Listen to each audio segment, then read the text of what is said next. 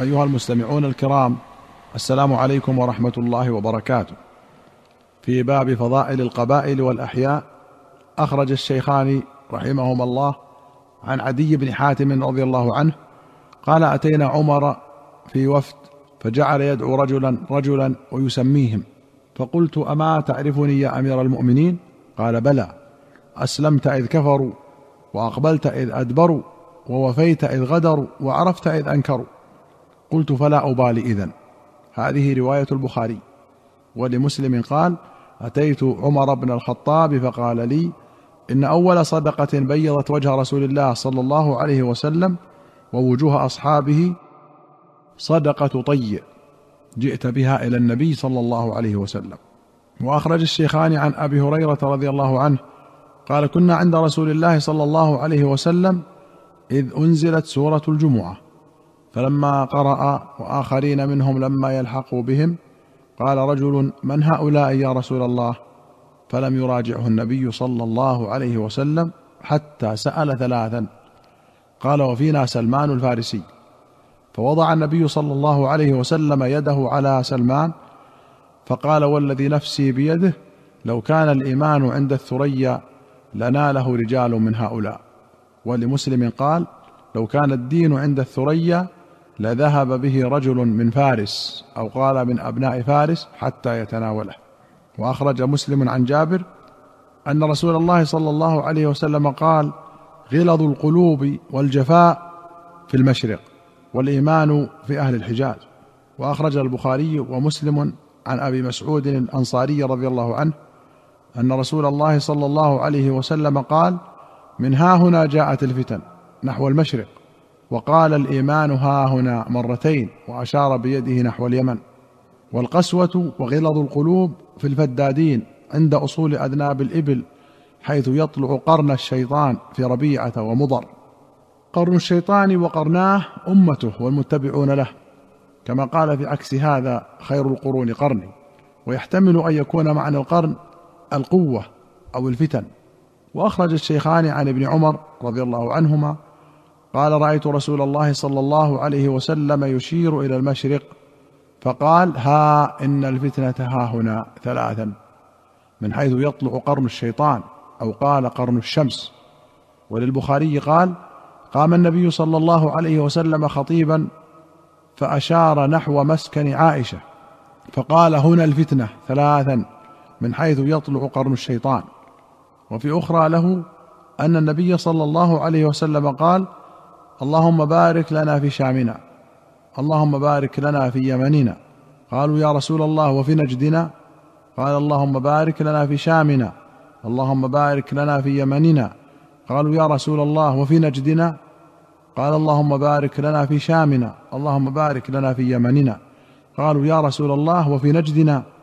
فأظنه قال في الثالثة هنالك الزلازل والفتن ومنها يطلع قرن الشيطان.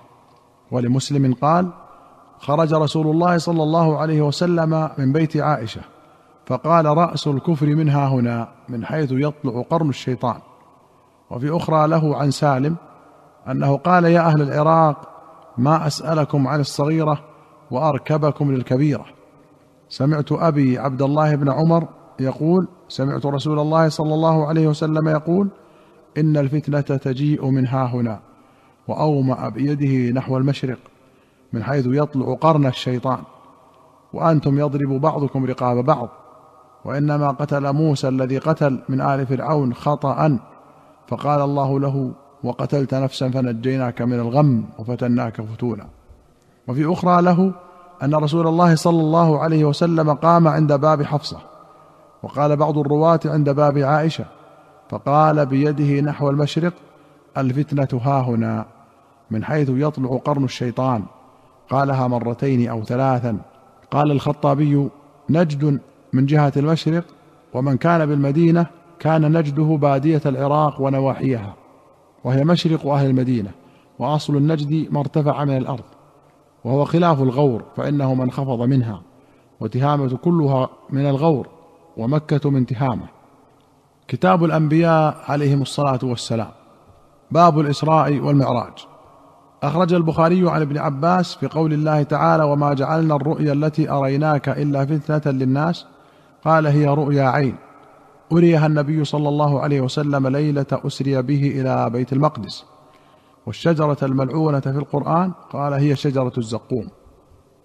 وأخرج مسلم عن ابن مسعود قال لما أسري برسول الله صلى الله عليه وسلم انتهي به إلى سدرة المنتهى. وهي في السماء السادسة. إليها ينتهي ما يعرج به من الأرض فيقبض منها. وإليها ينتهي ما يهبط به من فوقها فيقبض منها. قال إذ يغشى السدرة ما يغشى. قال فراش من ذهب. قال فأعطي رسول الله صلى الله عليه وسلم ثلاثا. أعطي الصلوات الخمس وأعطي خواتيم سورة البقرة وغفر لمن لم يشرك بالله من أمته شيئا المقحمات.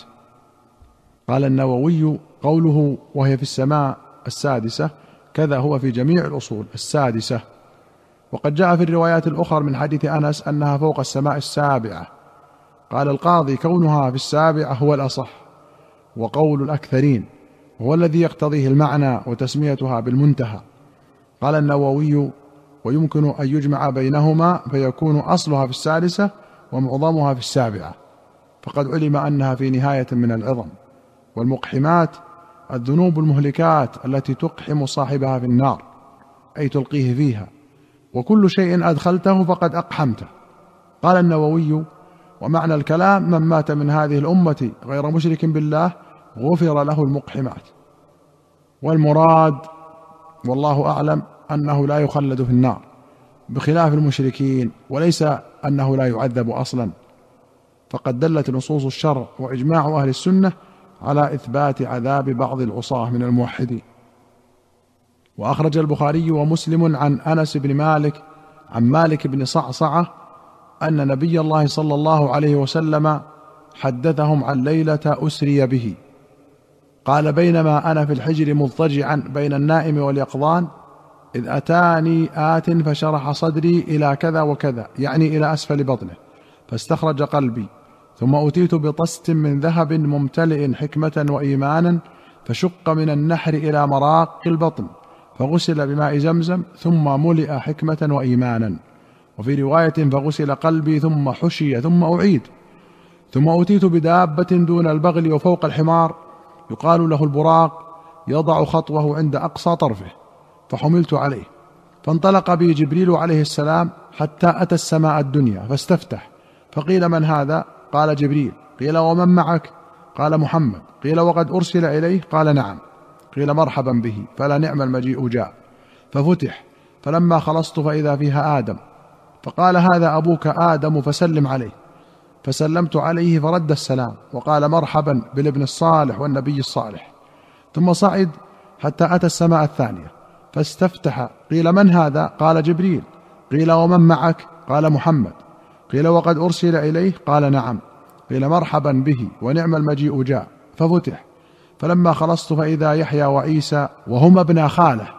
قال هذا يحيى وعيسى فسلم عليهما. فسلمت فردا. ثم قال مرحبا بالأخ الصالح والنبي الصالح. ثم صعد بي إلى السماء الثالثة فاستفتح. فقيل من هذا؟ قال جبريل. قيل ومن معك؟ قال محمد. قيل وقد أرسل إليه؟ قال نعم.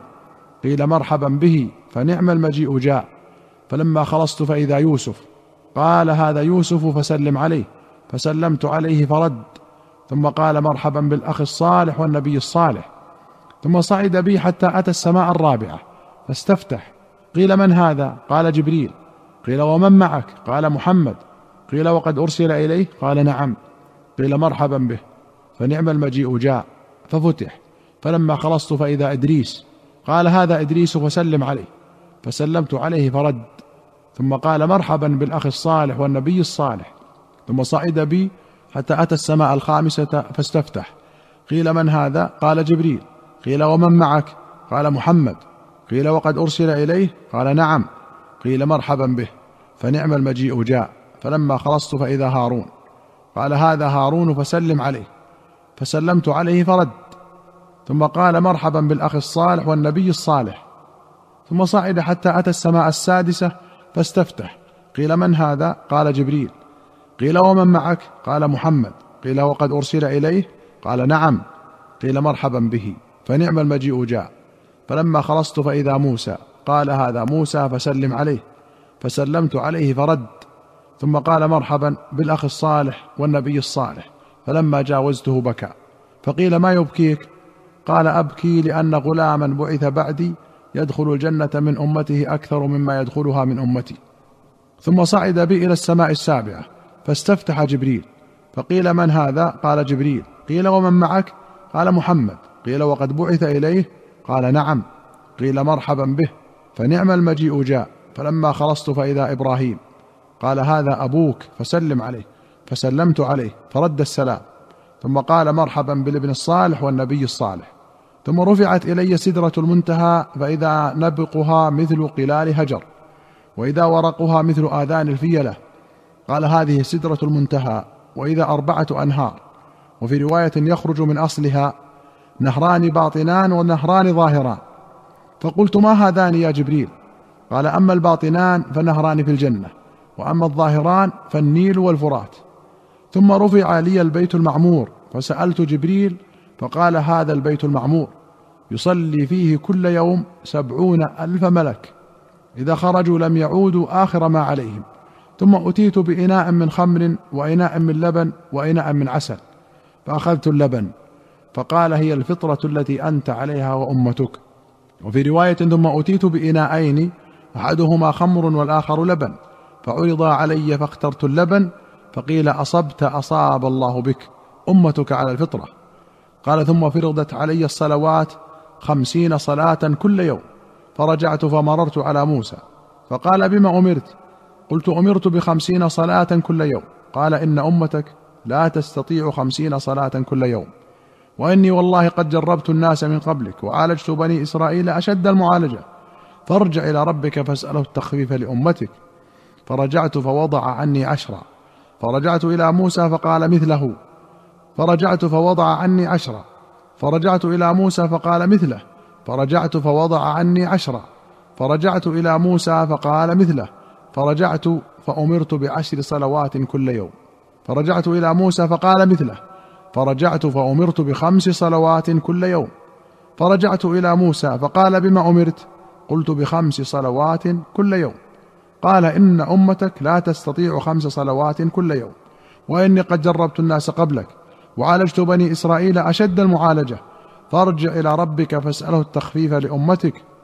قال سألت ربي حتى استحييت ولكني أرضى وأسلم فلما جاوزت نادى مناد أمضيت فريضتي وخففت عن عبادي وأجزي بالحسنة عشرا. قد سبق للحديث رواية أخرى في كتاب الصلاة. وقوله قلال هجر هجر قرية قرب المدينة كانت تعمل بها القلال وليست هجر البحرين. والقلة الجرة الضخمة سميت قلة لأنها تقل أي ترفع وتحمل. قال ابن جريج وقد رأيت قلال هجر فالقلة تسع قربتين أو قربتين وشيئا. أيها المستمعون الكرام إلى هنا نأتي إلى نهاية هذه الحلقة. حتى نلقاكم في حلقة قادمة إن شاء الله نستودعكم الله والسلام عليكم ورحمة الله وبركاته.